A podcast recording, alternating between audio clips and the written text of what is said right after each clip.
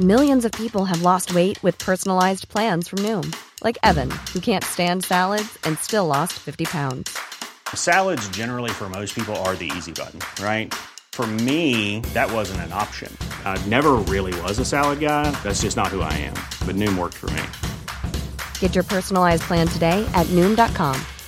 Real Noom user compensated to provide their story. In four weeks, the typical Noom user can expect to lose one to two pounds per week. Individual results may vary.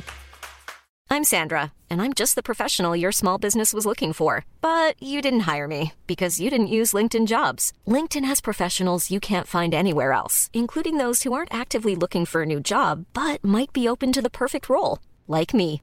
In a given month, over 70% of LinkedIn users don't visit other leading job sites. So if you're not looking on LinkedIn, you'll miss out on great candidates like Sandra. Start hiring professionals like a professional. Post your free job on linkedin.com/people today.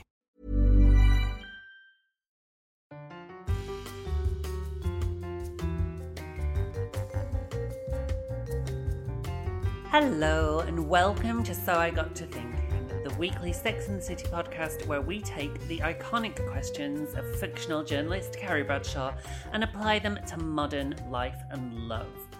You are listening to Mandarin Child, Juno Dawson, and Mandarin Food, Dylan B. Jones. welcome. Yes, we've got that line, haven't we? Yes, we'll we'll, we'll cross cross that burning cross when we come to it. Um, hi, Dylan. Hi. Um, We've we've had a little break. We've we've we've not seen each other for a couple of weeks. I missed you terribly. I missed you too. Although this will be weird for listeners because we the break will will have already happened for them. So I'm not- Correct. yeah, I can't quite figure. But anyway, that that explains. We've all we've gap- all had a break. We've Yeah, all we've had a break, basically. If there was a You've had a break, we've had a break. Um, because sometimes in real life, as Carrie Bradshaw points out, laptops break, Dylan, and Yes. those laptops have to go in for repair, and this might hinder your podcasting. So Juno dashed to um the Apple store with her laptop wra- wrapped in a pashmina. Um, Indeed, I was I was bereft for five long days, um, and but now we're back. It's fine, and we will Yeah. be will be with you now until the bitter end of season four. I've been having. It's a long season, isn't it? Mm. Um, it's a good season though. I think it's maybe the, the best season. I am gonna say yes. This is. Yeah. I've I've always said I think the imperial phase. Any cultural entity has its imperial phase. Yeah. Like with Buffy the Vampire Slayer, series two and three. With Sex and the City, series three and four. Mm. And And it's I think, interesting. It's interesting, isn't it, that it's always or, or almost always around the middle, like when the show knows itself and when it doesn't get uh, that that magic period between when it has learned what it is and also hasn't got tired yet. That's the sweet spot.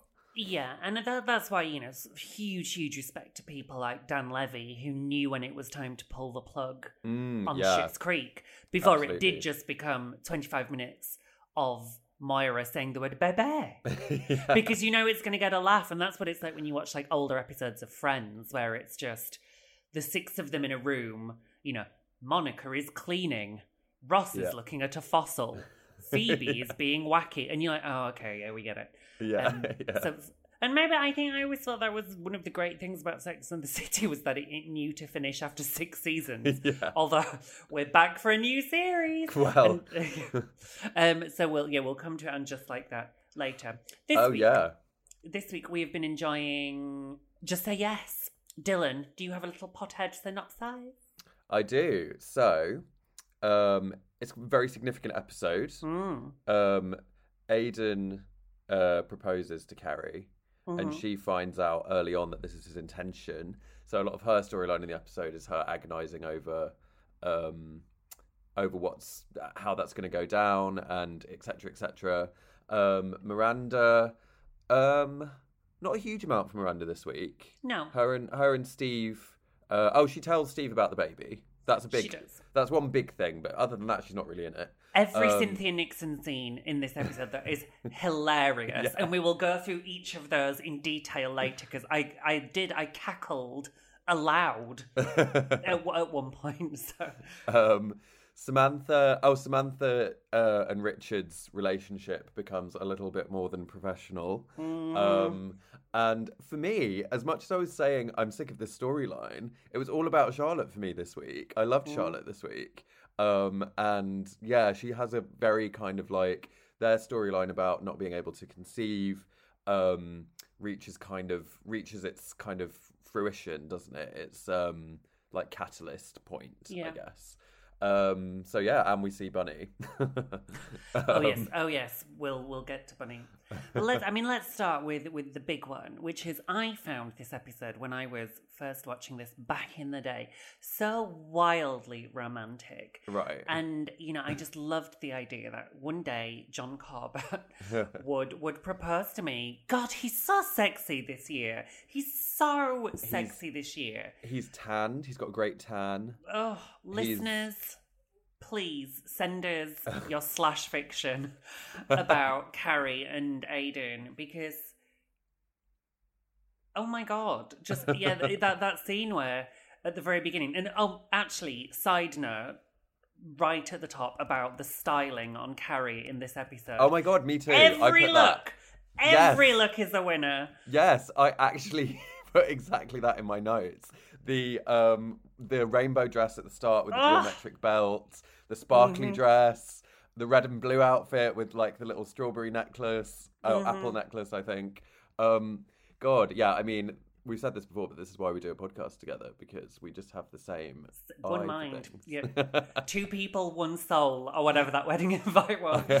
I Um, actually googled the rainbow dress because I love Mhm. it, but I couldn't find anywhere like what designer it is. So if anyone who's more knowledgeable about fashion than me knows, then let us know. It will. I mean, I mean, if we if we had unlimited time as well, I'm sure we would find it on one of the many many Carrie Instagram accounts. But yeah, that Yeah. rainbow dress with the belt is stunning, and she looks amazing with the hair ponytail and Oh god, yeah, I and love then even the long. even at the end with the little um little short shorts and Mm. flip flops when she's when she's got out of bed to walk the dog with Aiden and he proposes. Even that looks sick. Everything, every outfit is amazing. The black, the black sort of eighties dress she wears to dinner as Yeah. well when she thinks he's going to propose and he doesn't. Patricia Field, off the chain with Yeah. every outfit this week. Um, Charlotte's tartan dress was fab as well. I thought. Oh, a bit much, a bit much for me, a bit, a bit Scottish for my taste, a bit like shortbread, which Yeah. I always find a bit rich. Um, but just back to Aiden's sexiness. Yeah. that first scene where she perks her head around the nose, and says, "Hey, moneybags, you got a girlfriend?" Yeah. and he's like, "She's sexy and I like it." I'm like, oh. Oh. I felt that I was moist. I was desperately moist at that point. Um, so he proposes. Okay, first I'm going to invite in a friend. We've not seen her as much this series. It's Uh-huh. our dear friend Work Charlotte, who who I think might have something to say about the use of the phrase "ghetto gold" just Oh, yeah. for fun. I thought that, but also I wasn't surprised at Carrie saying that. I was like, yeah, like of course you said that. And at the Um, time, I, I do remember it caught on, and I Mm. distinctly, distinctly remember Heat magazine at the time. So this would have been about two thousand and one. Heat magazine doing a piece on Her Gold, which was I remember there was a real thing at the time for having like big hoop earrings with words like in the middle, and I think Jennifer Lopez had been doing it. Um, although Jennifer Lopez is at least Latina, so there is some sort of culture to have there. Yeah, But now I think I think that was a moment where it had gone a bit dodgy. And for for our listeners who might not be up on what we mean by cultural appropriation, um, I think what it is is you know Carrie saying, well, even using the phrase "ghetto." I mean, I was going to say for, it, for me, it was more just like the word. When white people say the word ghetto, it's just very. It's never good. super loaded. Um, and as well, you know, it's that thing of, so as I understand it, cultural appropriation is taking the best things of a culture without any of the realities or the downsides of the culture. So, you know, it's we've, we've talked about Native American headdresses, you know, a girl wearing it at Coachella has not experienced the indigenous erasure that Native Americans have. No. So, and I think Carrie is not somebody who has grown up in poverty. and looking at poverty and using it as a fashion accessory isn't cute. Do you know what? I'm really surprised that she does that. She never wore a Native American headdress. I wouldn't have put that past Carrie, to be honest. Maybe Patricia Field is a little bit more knowledgeable than Carrie Bradshaw's character would be. I Mm. don't know. Little weird side journey into my other obsession in life, which is the Spice Girls. Yeah. If you watch, there's there's a documentary it's on YouTube. It's called Spice Girls in America: The Tour Story. Yeah. And at one point when they're in New York, Melanie B and Victoria Beckham go to the Patricia Field store. Wow. So this would have been just as Sex and the City was kind of. So I think that tour was '98. So it was kind of as Sex and the City was getting going, and Patricia Fields is in it, and she tries to encourage um, Victoria Beckham to wear a hula skirt, like a grass skirt, and you could just see Victoria going, No. like absolutely not but you know so yes if she if she's trying to dress posh spice as a hula dancer then one would imagine yes she wouldn't have been above sticking carrie bradshaw in a native american headdress So speaking of fashion and uh Carrie and Aiden's storyline, Mm. the chat about the ring Yes. really annoyed me, and I'm inter- I'm interested to hear what you think of this. It it it was one of these Sex and the City and a lot of shows at the time, as we've discussed, Mm-hmm. were a little bit guilty of of of like having these quite arbitrary things that were quite the norm for the 90s like oh do, don't sleep with him on the third date or whatever. And they were like saying like oh once it's the right ring you'll know that he's the right guy to marry. Like what? I don't I, mm, I don't i'm understand going to i'm going to forgive this plot slash aiden and carrie uh-huh. because i think they're using it as a motif for he doesn't really know me mm, yeah. and maybe that wasn't that wasn't maybe properly spelled out which is what you are hoping for is is a man who knows your taste. And i think what has happened is he's asked miranda and miranda has kind of looked at the jewelry she's wearing and gone oh she wears a lot of gold jewelry. Mm. However, as both Samantha and Aidan recognised, this isn't just a piece of jewellery. So actually, I'm, I'm going to show off my jewellery to Dylan. So oh the podcast, an fully auditory experience. So I'm going to describe the jewellery I'm wearing to Dylan. So on my right hand, and I'm going to point it at my camera, yeah trash I'm wearing a little gold ring that says trash Yeah. because I like to think of myself as trash. However, had Max looked at my trash ring and thought, well, Mm. here is a woman who enjoys wearing cheap gold jewellery with words on it, I will buy her a cheap gold ring that says fiance and propose to her with that. Max knew actually this is a piece of jewelry that has to withstand any change in fashion. And of course, my engagement ring is just a very sort of straightforward, yeah sort of um, baguette cut aquamarine with some diamonds. Um, and in white gold as well, because white gold is timeless, whereas yellow gold tends to come in and out of fashion. Mm. Um, and and so I think what Carrie was freaking out about was, oh shit, maybe this guy doesn't know me, and Mm. should I be marrying a guy who doesn't really know me? And although of course, actually, very quickly, um, Miranda does take full responsibility for the ring. I don't That think was- it's as bad as Carrie thinks it is. And if it had been in white gold or platinum, I think it would have been quite a beautiful ring, actually.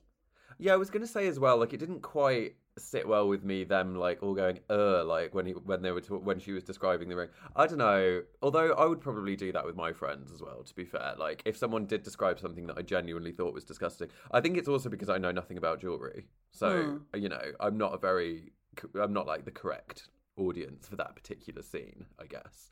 Um, I did think it was great, like a great awkward, a great awkward moment when Miranda was like, "I helped him pick the ring." There's a lot I love about the story. I love Carrie throwing up. I thought that Yes. was, that was something that that felt at the time, you know, quite subversive. Which is, you know, this is meant to be the moment every little girl has waited for their whole life. Yeah. And, you know, you're meant to be so grateful and spellbound that a man would want to make you into a wife. And um no, she throws up in the sink, which I thought um is again, and we will come back to this because what I love about season four and this storyline and where we where we know where we know this is going with Aidan and Carrie is that it's about her being the commitment phobe and her being scared and you know all that shit she gave to Big about him being a commitment phobe. Mm. It's nice to see some of that in Carrie as well, and so we start to see that kind of resistance. Um, I think I don't know enough about the rental situation in Manhattan to fully appreciate what it means when a building goes co-op. Dylan, Yeah, do you I- understand what this means? No, and I'm sure Shall we we'll. do a Google? Yeah, going co-op. I think it means that. Oh, by the way, I googled Carrie and Aiden slash fiction and nothing came up, but I'm sure. I'm sure there's some somewhere. Going co-op. Uh, readers will write some. Typically said of an apartment building that has become cooperative. Uh, what so does that mean? residents do not own the property, but rather own shares in the corporation that owns the building. Ooh, Oh. That sounds like a nightmare. Yeah, I don't think we have something. So, to our American listeners, please do get in touch with kind of how this would work practically. In the UK, we don't really have that. In that, Mm. we just have you can you either rent a property or you buy a property. We have such thing as a leasehold, so that Mm. where if you buy a flat, you know, in a building where there are lots and lots of other building flats, you you buy part of the lease and you are responsible for maintaining the shared areas. I don't know if that's kind of a similar vibe. But what I do know is that Aiden's amazing solution is to buy not only Carrie's apartment, but the one next door. See, I told you he was rich. Mm, This week, this week, he forks out for two engagement rings and two flats. yeah. Hey, moneybags, got a So girlfriend. that that masculine furniture's doing that mask for mask furniture's doing very well. There are a lot of men on the east coast of America who love his ripped out of old train carriages leather furniture. I actually quite liked it. That chair that she buys, I, I actually quite liked. It's oppressive. How can you like this wood? It's so oppressive.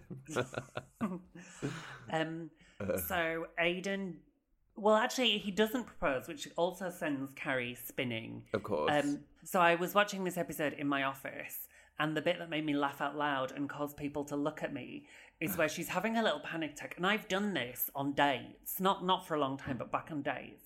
I've had to go to the bathroom and Mm-hmm. Oh, yeah. pull myself together because I can feel a panic attack coming on. And I Uh-huh. love the bit where Carrie goes, "What are you doing?"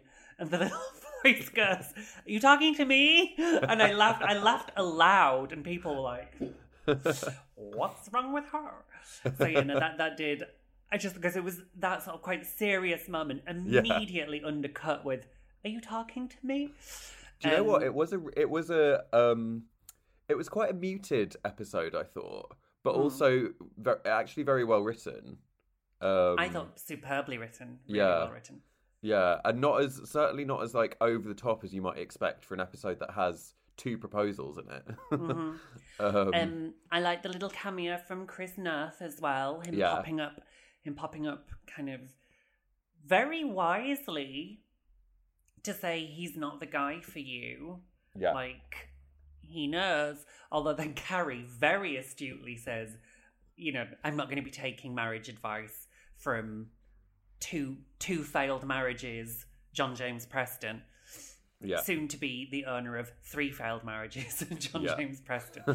so um, yeah, um, so that was that was cute. But then in the end, for no reason that I can think of, Aidan decides to propose to her in the middle of the road while walking the dog, pretending, pretend- pretending the dog has pooed. Yeah. And Pete hasn't even pooed.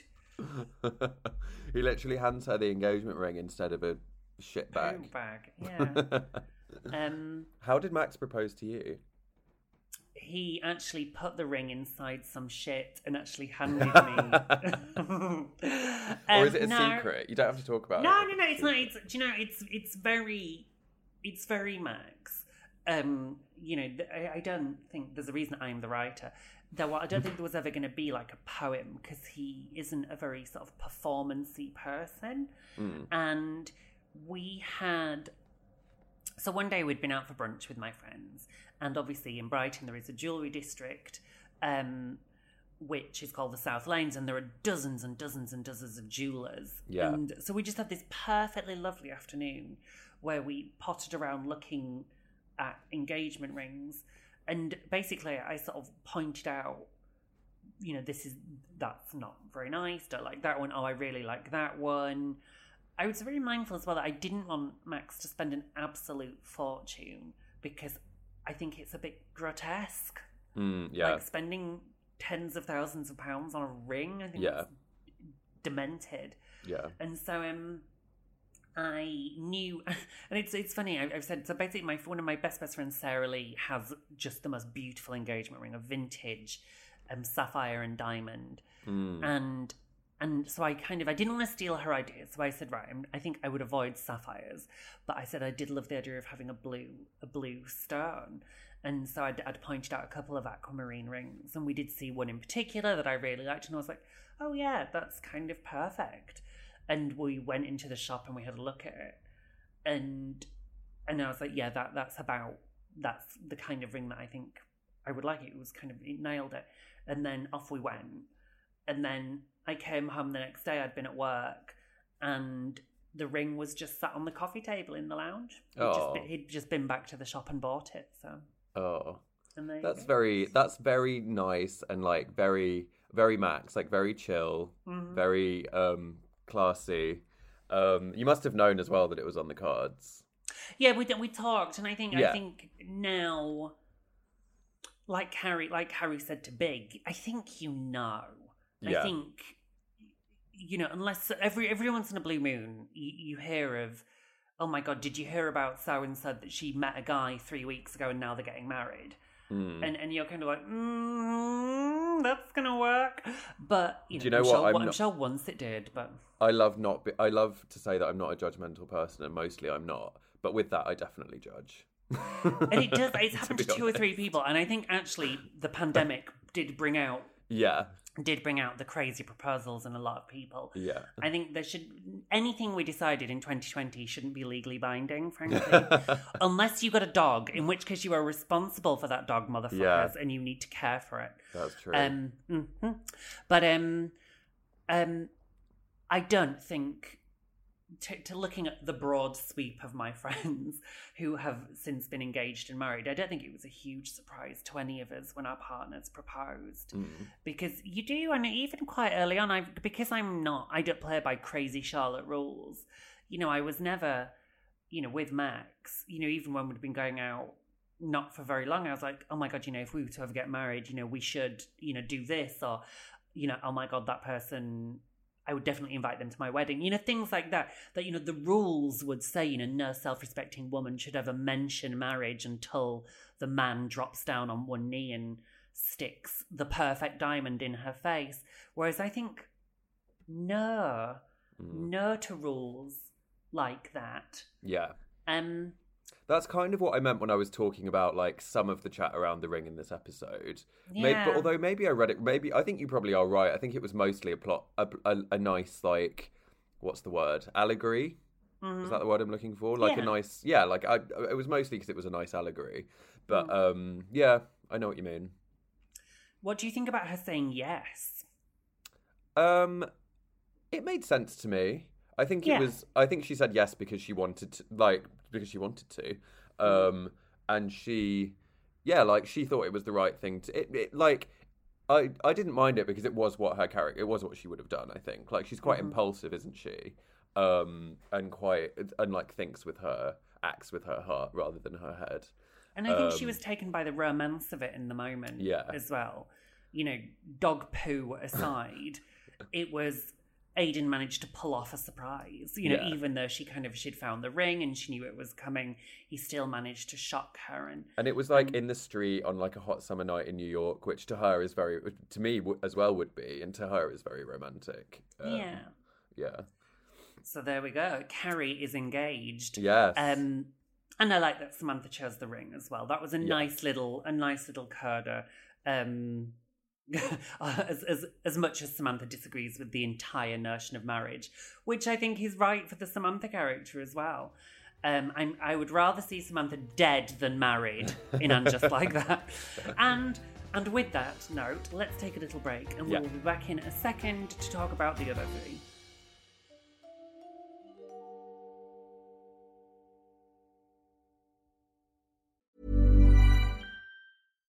One size fits all seemed like a good idea for clothes Nice dress. Uh, it's a it's a t-shirt. until you tried it on. Same goes for your healthcare. That's why United Healthcare offers a variety of flexible, budget friendly coverage for medical, vision, dental, and more. So, whether you're between jobs, coming off a parent's plan, or even missed open enrollment, you can find the plan that fits you best. Find out more about United Healthcare coverage at uh1.com. That's uh1.com. This is Paige, the co-host of Giggly Squad, and I want to tell you about a company that I've been loving, Olive and June. Olive and June gives you everything that you need for a salon quality manicure in one box. And if you break it down, it really comes out to $2 a manicure, which is absolutely insane. It's also so easy to get salon worthy nails at home with Olive and June. The difference between how your nails used to look when you did them yourself and now with the Mani system is a complete game changer. The best thing about Olive and June too is it's a quick dry. Dries in about one minute, lasts for five days, and full coverage in up to one to two coats. Visit oliveandjune.com slash perfectmani20 for 20% off your first system. That's oliveandjune.com slash perfectmani20 for 20% off your first system. There's never been a faster or easier way to start your weight loss journey than with PlushCare. PlushCare accepts most insurance plans and gives you online access to board-certified physicians who can prescribe FDA-approved weight loss medications like Wegovy and Zepbound for those who qualify. Take charge of your health and speak with a board-certified physician about a weight loss plan that's right for you. Get started today at plushcare.com slash weight loss. That's plushcare.com slash weight loss. plushcare.com slash weight loss. Hi. Welcome back to So I Got to Thinking. This week we are discussing Just Say Yes, which I think is season four, episode 12. 12. Episode 12 are we on now? I we think. are indeed.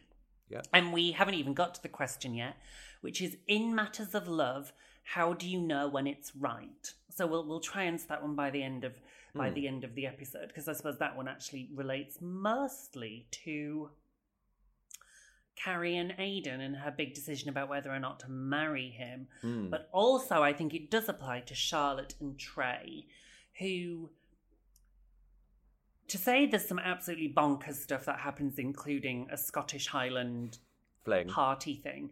Actually, their story feels very grounded this week. Yeah. Um, Yeah, um, and this is why I was saying earlier I, I, I liked them this week. Um, firstly, Charlotte kind of actually is woke Charlotte this week. mhm. So she, um, I wrote them down. So first she says, um, reproductive, reproductively challenged rather than barren. rather than barren. I'm sure the barren community thanks Charlotte. And she also she also made me laugh when she said, "We shouldn't behave like a typical barren couple." How do barren couples behave? I don't know. Um, and then she's learning Chinese. It's so sweet when she's learning Chinese and she says we should understand the baby's heritage when she comes. Um, Although that's that said, so it's misguided. It is. It is misguided because now I mean I even I, I cannot claim to be an authority on when it comes to adopting from outside Uh-huh. of your race or culture. Yeah. Obviously, Madonna is a fan. Angelina Jolie is a fan. This is, and you do wonder if this was part of that conversation. Obviously, Charlotte um, does point out that this was this was t- written during the era where, where families in China were only allowed to have one child, Mm. and this this did lead to some infant girls being abandoned or given up for adoption or neglected. So yeah, in in context, the storyline makes sense, and of course, we know that in the end, Charlotte will later adopt a Chinese girl who is Lily Goldenblatt. Yeah. Um, and yes, so it is sweet to see Charlotte making the attempt to learn Chinese because they might adopt a slightly older child. Um, however, some of the goodwill around that was slightly lost with her because we both have dark hair. People might not instantly recognise she's ours. I so it's it's Charlotte suggesting they're going to pass off a Chinese child as her birth child. And if so, like why? Like why do you want to past. I, it's all very strange. And then there's and then th- another thing I found interesting that's in the same vein is Bunny. Now we quoted Bunny at the beginning when she says, "I don't enjoy Mandarin food and I don't enjoy a Mandarin child," which is undeniably an awful thing to say, but it's not as bad when you put it in context. She's basically saying she she wants the the, the MacDougal bloodline to continue. Um, I think if you're talking about bloodlines, yeah, it's but I mean, racist. yeah, yeah, Let's I mean just- that is. if let's just call someone's it what it is. mentioning a bloodline I mean that is white supremacy. Let's, or Um, eugenics, let's let's yeah. throw that word in, Um, in the but it made me, as well. but it made me think. Like, and I mean, I guess no judgment towards these people. We might have some people listening, but I've had conversations with people before where they've said, where the issue of having kids has come up, Mm-hmm. um, and they've said that they would want to um, either conceive in the for want of a better word, na- quote unquote natural way, Mm-hmm. or have IVF because they would want it to be their child. Um, which I personally never understood that, and I find it's interesting that people, people, a lot of people have that that desire to keep their basically keep their bloodline going, really, and that's still kind of a thing. I mean, I'm Um, not. I would never name the friend who once said this to me, but it was a friend who he and his partner were reproductively challenged, Yeah, and I did say, "What about adoption?" And he did say, "I'm not raising someone else's child." That's such a such a interesting, so interesting that people look at it that way. Now, if I was going to get really, if this was like a 90 minute special, I could really delve into a, you, a, a, what's the word I'm looking for? A module I studied at university called Sex and Evolution. I did psychology, and evolutionary psychology is really fascinating. And I think it says a lot that 20 years on, this is still a module I remember. Hmm. There are lots of stuff, lots and lots of evidence about evolutionary hangovers that we have. I don't subscribe to Richard Dawkins wholesale. I think that would be a huge mistake because I think there's, again, it, a lot of that can tie into sort of racism and sort of race stuff as well around Yeah. kind of like the way we've evolved. Yeah, But th- there is lots and lots of research around when you look at sort of our closest relatives in biology, which is primates and great apes, about the behaviors of males killing off children that don't belong to them. Mm, And of course, it does. It's Richard Dawkins' idea of the selfish gene, which is that we are designed, you know. He truly believes. I mean, he's a terrible man. Let's. Richard Dawkins is dreadful and has Oh, yeah, got he's a dick. progressively worse for years. But um, although he's married to Romana from Doctor Who, who I mean that's a serve, yeah. Um, but um, Richard Dawkins, he believes our bodies are designed to further our genetic code, and everything we do, from showering to eating, is all designed to increase our chances of getting laid, creating babies, and moving on. And the only reason that men care for their offspring at all is because of this strange alliance that men and women enter into. Because women won't mate with men who won't provide for their young, because a female is momentarily incapacitated by giving birth. So she needs a male mate who is going to provide for the child in that time when she's vulnerable. right. What I say to that theory is, hi, gay men and women. We really, say. you know, we really throw a spanner in the works. And there's Yeah. been lots of, there was a hypothesis called the Red Queen hypothesis, which is really homophobic 'cause it suggests that there is something wrong with gay people. So queer Yeah. people have removed themselves from the gene pool subconsciously because we know there is something wrong with our genetics. I beg to fucking differ. Um, so you know when when you start going down that path, it, it's Mm. really deranged. Yeah. But um, that's potentially one reason, one Yeah. Hypothesis think- as to why people want to have biological babies. I do think there's an element of tr- of of truth to that sort of thing. Like that's why apparently um, some people still have like extreme fears of spiders or like extreme fear of deep water because back in the day, those things really could have killed us. So and um, those things are still very reasonable. If you yeah, actually that's true. yeah. The only Um, good use for deep water is for drowning spiders, in my opinion. kill two yeah two ancient phobias with one stone um but yeah i mean yeah I don't know. But anyway, how did we? It- no, because because of Charlotte, and I know, and a, a different friend who hasn't said anything weirdly problematic about adoption. You know, I, I have a friend at the moment. Again, I'm not going to name her, but they've been trying to conceive for years and years and years. Mm. And about five years ago, I said, "Well, what about adoption?" And she can't explain it. She's one of the smartest women I know in the world. Yeah. And she's like, I cannot explain it, but I don't just want to be a mum. I want to carry a child and Yeah. birth a child, you know, and, and that is her fantasy yeah, for her. That's her child fantasy, you know, and and and she's not willing to move on from that fantasy just yet. Mm. Whereas it, it's, you know, for me, it, it's funny. I, if I if I wanted a child, I would adopt one. I, I really, really would. yeah. or we would too. look into using a surrogate. Um, I don't have that fantasy about being pregnant, but maybe that's because I can't be. So maybe I gave up on it so long ago. Mm. I just never made it my fantasy kind of. You know, Mm. the you know, that possibility just isn't there for me. Um but, you know, my good good friends, Sanjay and Doug, have just had their baby with a surrogate mother in, in America and and you Oh, know yes, they're I so happy. They're so happy. Sanjay Sood Smith. Yeah, and I don't. I don't yeah. think they'll mind me mentioning because they they've put pictures of their child on, on Yeah. their Instagram, so I don't think I don't think they would mind me saying. But you know, it's there's a million ways to become parents. Yeah, But for Charlotte, her fantasy is actually no, because that's why she's put herself on a wait list for a Mandarin adopted baby.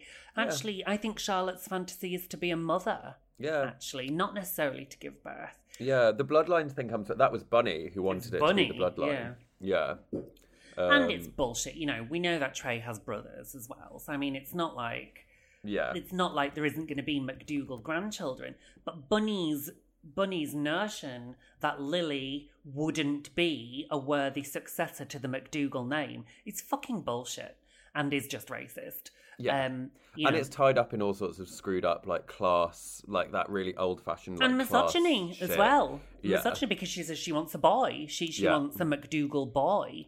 Yeah, So you know the, the so poor Charlotte, she can't do right. You know, not not only is her child the wrong race, but also the wrong gender. yeah, So fuck Bunny. That's in conclusion, fuck Bunny. But I did find that last scene with Charlotte and Trey really heartbreaking. yeah. And I also, my heart, I know he's meant to be the villain in the piece because he's denying Charlotte what she wants. But I really sympathised with Trey as well. Oh, me too. Me too. And you know what? Like he's been he's been pretty shit. Like he's been really kind of like resistant to things and but I did think like in that moment I was kind of like when he just says to her like I don't want to have a baby anymore. I'm 40 how what does he say like 42. Hmm. Um I'm tired. I, I just don't want to do this anymore. I'm sorry. I did kind of think like fair enough. like fair enough. Um and and that's it does feel, happen. It Yeah. does. A married couple I know really well. They're not married now, but you know, several years into the marriage, it was actually the female partner who said, "I thought I wanted kids, but I don't." Mm. And what do you do when it's something so fundamental? I can't think of anything else more fundamental in a relationship where you where you genuinely need to be on the same page. Yeah. And what's really really interesting is I don't think my dad wanted kids. And Mm, wow. lo, here I am. Wow. And I think now, I like to think now, if my dad had been born 30 years later and times had moved on a little bit, I don't think my dad, I think my dad would have been very clear with prospective partners that I don't Mm. really think I want a family. You know, I'm, I'm happy for it to just be, just be us kind of. Um, I think my dad, don't get me wrong, I think my dad really loves me and my sister. Yeah. But I just think now he would have had different choices Yeah. in the way that I think Max and I had been on about four dates where we both agreed, God, no, we never want kids. That's You know, just- great. Yeah, and we, that, that was a great thing because, again, I don't want to name names, but I, I know uh, a friend of mine who's a trans woman, and she'd been going out with a guy for ages, and then he was like, "Gosh, you know, when we adopt kids," and she was like, "Hold the fucking phone," and she had no intention of adopting kids, and that was that was why they broke up again. You, you wow. you you've got to be on the same page. Um, do you think you and Chris will have a baby? Um, yeah, no, probably not. I don't know. We we haven't said. that was all the answers. That was the full multiple choice. It was yes, no, probably not. I don't know. so the so the answer is I don't know. But um, yeah, you never know. We've got the as as both being um cis men, we've got the privilege of being able to like wait until we're like 50, 40 or 50 if we want to. Mm-hmm. So doing Elton um, and doing Elton and David. yeah. But yeah, we'll see. We'll see. Our mums would love it. Of sure. course, yeah. I think my Um, mum would love it as well. But she also really loves my Chihuahua, so as long as I keep presenting her with small dogs, I'm sure it'll be fine. Um, oh bless. So yeah, we're no, obviously there'll be there'll be more Charlotte, more Charlotte and Trey next week when with the arrival of the cardboard baby, which is my Oh, favorite God. thing, which is my favorite thing from all six seasons of Sex and the City. Um, I cannot sign off on Richard Wright and Samantha. And I like to think Samantha would know better Than to get on the jet. than to sleep with a boss. Yeah, well, she just sort of says like, "Oh, like you're my boss. Is this a good idea?" Hmm. And it's all kind of a bit, yeah. Although you know how was it? Was it last week or the week before that? She made a great big song and dance uh, when she first meets Richard. Oh, it was the week and she makes last. this great, yeah, the great big song and dance Yeah. about how she's professional and she wants to be treated like any other member of staff. And then she sleeps with him. And then she sleeps jet. with him literally two weeks later on a jet. Yeah, I mean, I actually wrote in my notes that I totally would have done that, but that doesn't mean that that doesn't mean Samantha would. Samantha it doesn't mean it's a good idea. Yeah, well, means yeah. that Dylan would do it. exactly. The two are not. The two are not the same thing. Um, yeah, Um, I I was slightly. It felt a bit um a bit shoehorned in. Like it didn't quite make sense, did it? Really? I think it maybe needed a bit more time. Yeah, I think for sure. no, obviously Samantha does not play by the rules. Hmm. And so when I say Samantha would have held out for longer, I don't mean that she would have played games to appear more innocent. I think she would have been like, he's one of my biggest clients. Yeah. Like, I need to speak to my priest slash therapist about this. Yeah. I think, and there was actually some comedy gold to be had there about, you know, what happens when Samantha meets a man she can't have for professional reasons. And slightly tight, we did that story slightly with the priest. Yeah. But, you know, I love the idea of Samantha running around all over town trying to cool off from these increasingly sexual business meetings, kind of like. There, would, there could have been some comedy gold, but actually, as it happens, in the space of a scene, Mm, literally one scene over that cocktail, and Yeah. she she wilts and kind of becomes aroused and Yeah. open to his sexual ways. Yeah, it's just a bit. I don't know. It's a bit cheap. Too isn't it? fast, too fast. Yeah. slow it down.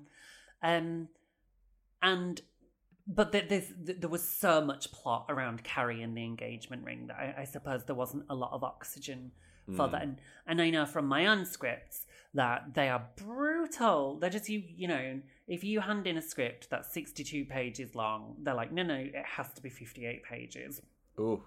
Lose something and you know Oof. you do you really do find yourself making brutal cuts Yeah.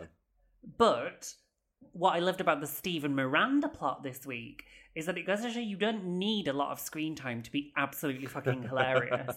and every single, I think there was only like two Miranda scenes. Yeah. Literally, the one where she tells Steve, and just totally with, with the non-speaking ice cream man, like like when she blurts out over the line, "Do you want sprinkles?" That she's pregnant. Um, And then she's And- like, "It's been a what can I say? It's been a quiet summer or something." and the ice cream man's little face was hilarious. Um, some confusion about the time of year, which Trey says first comes spring, then comes fling, and Miranda is speaking as though it's the end of summer. oh, good point. Um, get it straight, right? Continuity. Um, but um, then the, sec- the second scene where Steve goes to her door and she she responds to her proposal of marriage. with, What are you fucking crazy? is is so perfect. And it's Um, so great after like the contrast because it's just after Aidan Mhm. proposes to Carrie, isn't it? From the from that really romantic scene to just that is really good. And that again, if Max and I are a couple, we're the Steve and Miranda couple. Yeah. Um, and I I'm, I'm and glad well, that we're actually. Stephen Miranda. Yeah. What are you fucking crazy? I would never say yes to a hand-me-down ring. I didn't afford this ring anyway. And I just love the bit where she just closes the door and off they go. And it's them falling in love all over again because Yeah. they are they are re-falling in love. And of course little little Brady will bring them back together again. I'm really looking forward actually to how that all to seeing all that unfold again. Yes. Um, okay, so this should we give should we give our cursory we're about to talk about and just like that warning. Yes. And so if, if you want to skip ahead a couple of minutes, please do. Ding ding Ding. Yeah. Some really interesting stuff. I nearly shot myself on was DeuxMoi the other who day. is she? Well, ki- go on. Who is she kissing? Well, quite. I thought it was Berger, and that's So why I nearly shit myself. He looked for a minute. so much like I've forgotten the name of the actor. It's like not Evan Handler. Evan Handler is Harry, isn't it? Yeah, I something don't know. Something Livingston. Some, something Livingston was. But I, was but I was even more. So I was actually tricked into thinking it Mm. was Berger because Yeah. someone who shared the. This is the thing with Instagram, like it's, Mhm. and it kind of makes it more exciting almost because you have to do a bit of your own detective work. But someone who I think we follow on the podcast Instagram account posted, "Oh my god, Carrie's back with Berger with that picture," and I was like, "Oh my god." I have I stared at it So like I. genuinely. He looks so much like Berger that it really threw me. I mean, Carrie Day, a man of color challenge. I mean, at this point, I mean, just just so we can tell these men apart, that would be really helpful. but Ron Livingston, he's called. Ron Jack Livingston. Berger. But so this new guy, this new guy that we've seen her filming with, looks very, very like Berger. Um, you know, really, really hard, and to sp- tell them apart. Um, but this does, of course, open up lots of questions. If I'm just- Carrie's dating, if Carrie's dating men who are not Mr. Big, Yeah, I mean they Where's kind Mr. of. Big? She kind of had to be, didn't she? Really? We've, we've said Um, many times the show works best when Carrie is single. Even Yeah. Max said that because I was showing Max the pictures. I was like, "Is this this man?" And and then we figured out it wasn't. They, or rather, they clarified it wasn't. So the But, actor, um, the actor is mhm. called John Tenney. This new man. Who is she? Who is she? Where did you find her? John Tenney. So we'll we'll find out. I mean, and as well because as with any TV show, they're filming out of order as well. As Yeah. well, I assume they are. I mean, they with. And so, li- literally a couple of weeks ago, Chris Noth and Sarah Jessica Parker were filming in Paris. yeah, I saw that as so, well. so we've got a lot of jumping around. So God knows what the timeline is for this new series. But for one thing is for certain, Carrie is dating. Maybe they have an open marriage. Who can say? But That it's really exciting. It's so exciting, and they know they're being watched as Yeah. well. So if if I was Michael Patrick King, I would be throwing some crazy things onto the streets of Manhattan as well to throw people off. Oh my god! Speaking of which, the picture of her in like marigolds and like sunglasses what the fuck? with a cigarette. Smoking a cigarette. You just, like, is she having a fever dream or She- something? Does she you know what? have COVID? I was trying to think who it reminded me of, and it really reminded me of um, Juno Birch, you know, the drag queen who watches The Sims. Yes, It you're reminded me not of the her. first person to to compare it to Juno Birch. Yeah. um, and then what else? There was that picture of like the really hot, muscly guy in hot pants, like carrying her down the stairs. I think that's Um, something to do with Anthony Marentino's Yeah, because he was there as well, Mm. wasn't he? He seems to be running some sort of a business. Yeah. Which it could well be as a COVID thing. Obviously, Anthony's not helping anybody get married during COVID, is he? So maybe he's branched out into, I think, is it like a cupcake company or something? I think. Um. So, anyways, it's all to play for. Yeah. Listeners who are avoiding spoilers, you can come back now. It's safe. You can come out from behind the city. Right, Dylan, shall we attempt to answer this question? In matters of love, how do you know when it's right? Um. Hmm. Speaking on behalf of my husband and I, Mm. I would say the reason I knew it was right was because I honestly felt like I could tell him anything. Okay. it felt like nothing, nothing is off the table. That's good. And and importantly, that had I had doubts, he's the first person I would have taken them to, Mm, and we would have got through it together. mm. And I've said many times, I often think he is the yin to my yang, you know, that we balance each other out. Mm. It just felt like we were the right partnership and also the right partnership for this time in my life. Yeah. You know, I wasn't ready to settle down 10 years ago for lots of reasons. I hadn't even transitioned. So, Mm. I just I paused because my I do have an answer, but it's such a Mm-hmm. cop out. It's you just do, you just do, you just know, which is just such an un, un, and I which think is- that's valid because Yeah. I think sometimes we overthink it. yeah, but it's such a like bullshit thing to say, but at the same time, it's also true. I think Um, it's 100% true. I think if you are riddled with questions and doubts, Mm, yeah, that is a little red flag that Yeah. it's not right. So possibly knowing it's right is the absence of red flags. There's Yeah. always going to be. I don't believe. I don't believe there's never red flags, but um, you know, ever. But um, I think you make a valid point, which is you just know. Mm. Um, Dylan, I believe you have some listener feedback. yes. So for ages, I've been meaning to read these out. Um, and We love it when we get your messages. Yeah, we absolutely love it, and we've had some really interesting ones, and it's really interesting um, the the kind of subject matter that that seems to capture people's um, attention.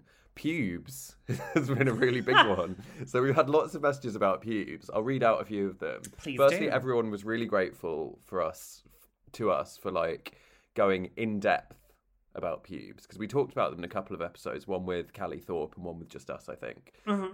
The first one is from Enag. I hope I'm pronouncing that right. And she says, As a cis, straight 40 year old woman, I have pubes. I like to remove everything around my nipple line. I trim the whole thing down, then leave it as it is. I really couldn't be bothered removing everything. My other half doesn't care. When I was in my 20s, I was with a few guys who seemed shocked about my pubic hair situation. One suggested I would enjoy sex more if I had none. And another guy offered to shave them for me. I Oh my declined. god. Good for you. um, this is from another person about pubes. I have definitely felt a lot of pressure from men to shave off pubic hair. I had a few boyfriends request that I shave it completely. I used to comply and shave, and it used to drive me mad. The constant shaving, the ingrown hair, the shaving rash, and razor burn. It's a pain in the ass. Uh, no pun intended, I'm sure. Um, I no longer give a shit about having everything shaved and perfect. I don't enjoy the process, so why put myself through it? Um, so that's another great one. But it's just interesting that like, and then someone else says, "I've had irritated an, an irritated pubes problem my whole life. It's the reason I'm single because I'm embarrassed about my pubes." So this is clearly Oh, like a quite big a big, thing. yeah, Well, and I, I believe, I truly believe, you know, there isn't really an episode of Sex and the City about pornography, is there? Which is again, feminist Mm. credentials. They swerved one of the biggest conversations in in feminism, which which is about the potential harm of pornography, and both for culture, the viewers, the performers. It's a huge, and it's still it's one of those questions in feminism that there is still isn't an answer after what fifty years of conversation, and there's st- we're still no close to there being a definitive answer. Um, but I, I think genuinely there will be a generation of boys and men who don't understand that women grow pubic hair, both Yeah. cis and trans. You know, someone should make hairy porn. you can get it. So it's like a Mm. weird subgenre on pornography. But, you know, I think this has put all women against cis and trans in an incredibly difficult position of having this sort of strange dissonance between having a body which grows hair and having to present a body with no hair. Mm. And so it, it it depends on how you know what's the word I'm looking for? Kind of how resolute you are in yourself to be able to stand before a sexual partner and say, This is how I want my body. Yeah, Now you can take it or leave it. yeah, And I really think that's that's you know where I got to, but only quite recently. And I think I had to go through a transition to get there. You know, I used to have again, perhaps no big surprise. You know, pre-transition, I had lots of hang-ups about my body, whereas after I came out as trans, you know, it really was a case of you know this is me, like it or lump it. You know, there are no more twists, no more surprises. This is who I am. This is how my body is. And do you know what? I can't do shit about it. This is how my body Mm. is.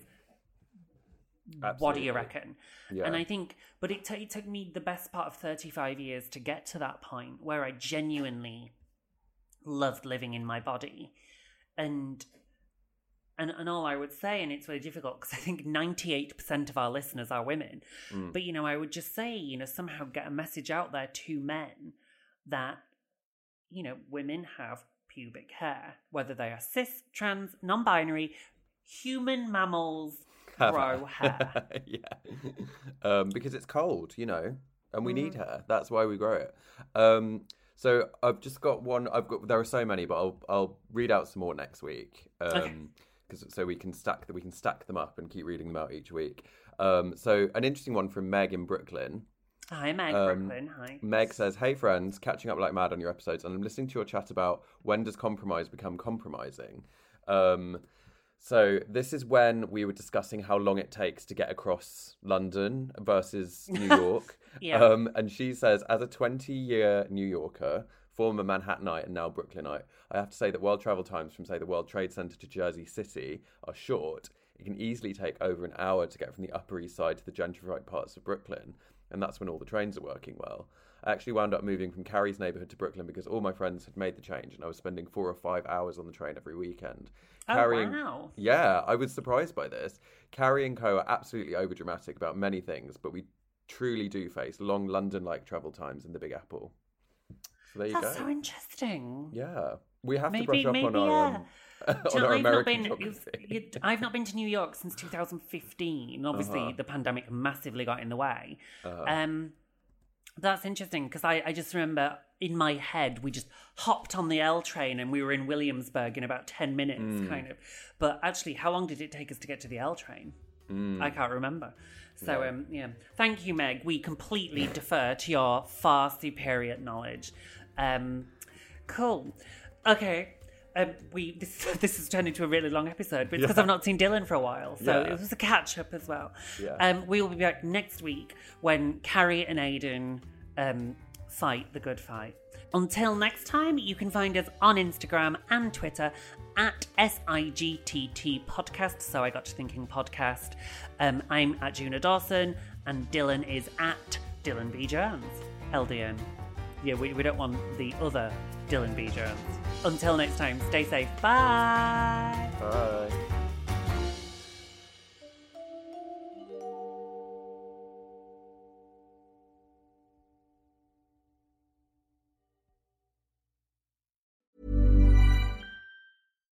Hi, I'm Daniel, founder of Pretty Litter. Cats and cat owners deserve better than any old fashioned litter. That's why I teamed up with scientists and veterinarians to create Pretty Litter. Its innovative crystal formula has superior odor control and weighs up to 80% less than clay litter. Pretty Litter even monitors health by changing colors to help detect early signs of potential illness. It's the world's smartest kitty litter.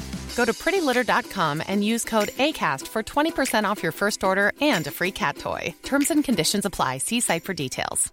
Even when we're on a budget, we still deserve nice things. Quince is a place to scoop up stunning high end goods for 50 to 80% less than similar brands.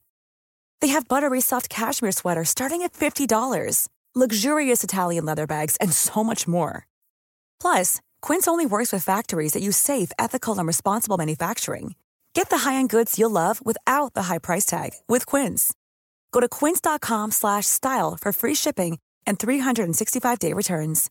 Imagine the softest sheets you've ever felt. Now imagine them getting even softer over time. That's what you'll feel with Boll and Branch's organic cotton sheets. In a recent customer survey, 96% replied that Bowl and Branch sheets get softer with every wash. Start getting your best night's sleep in these sheets that get softer and softer for years to come. Try their sheets with a 30-night guarantee. Plus, get 15% off your first order at bollandbranch.com. Code BUTTERY. Exclusions apply. See site for details.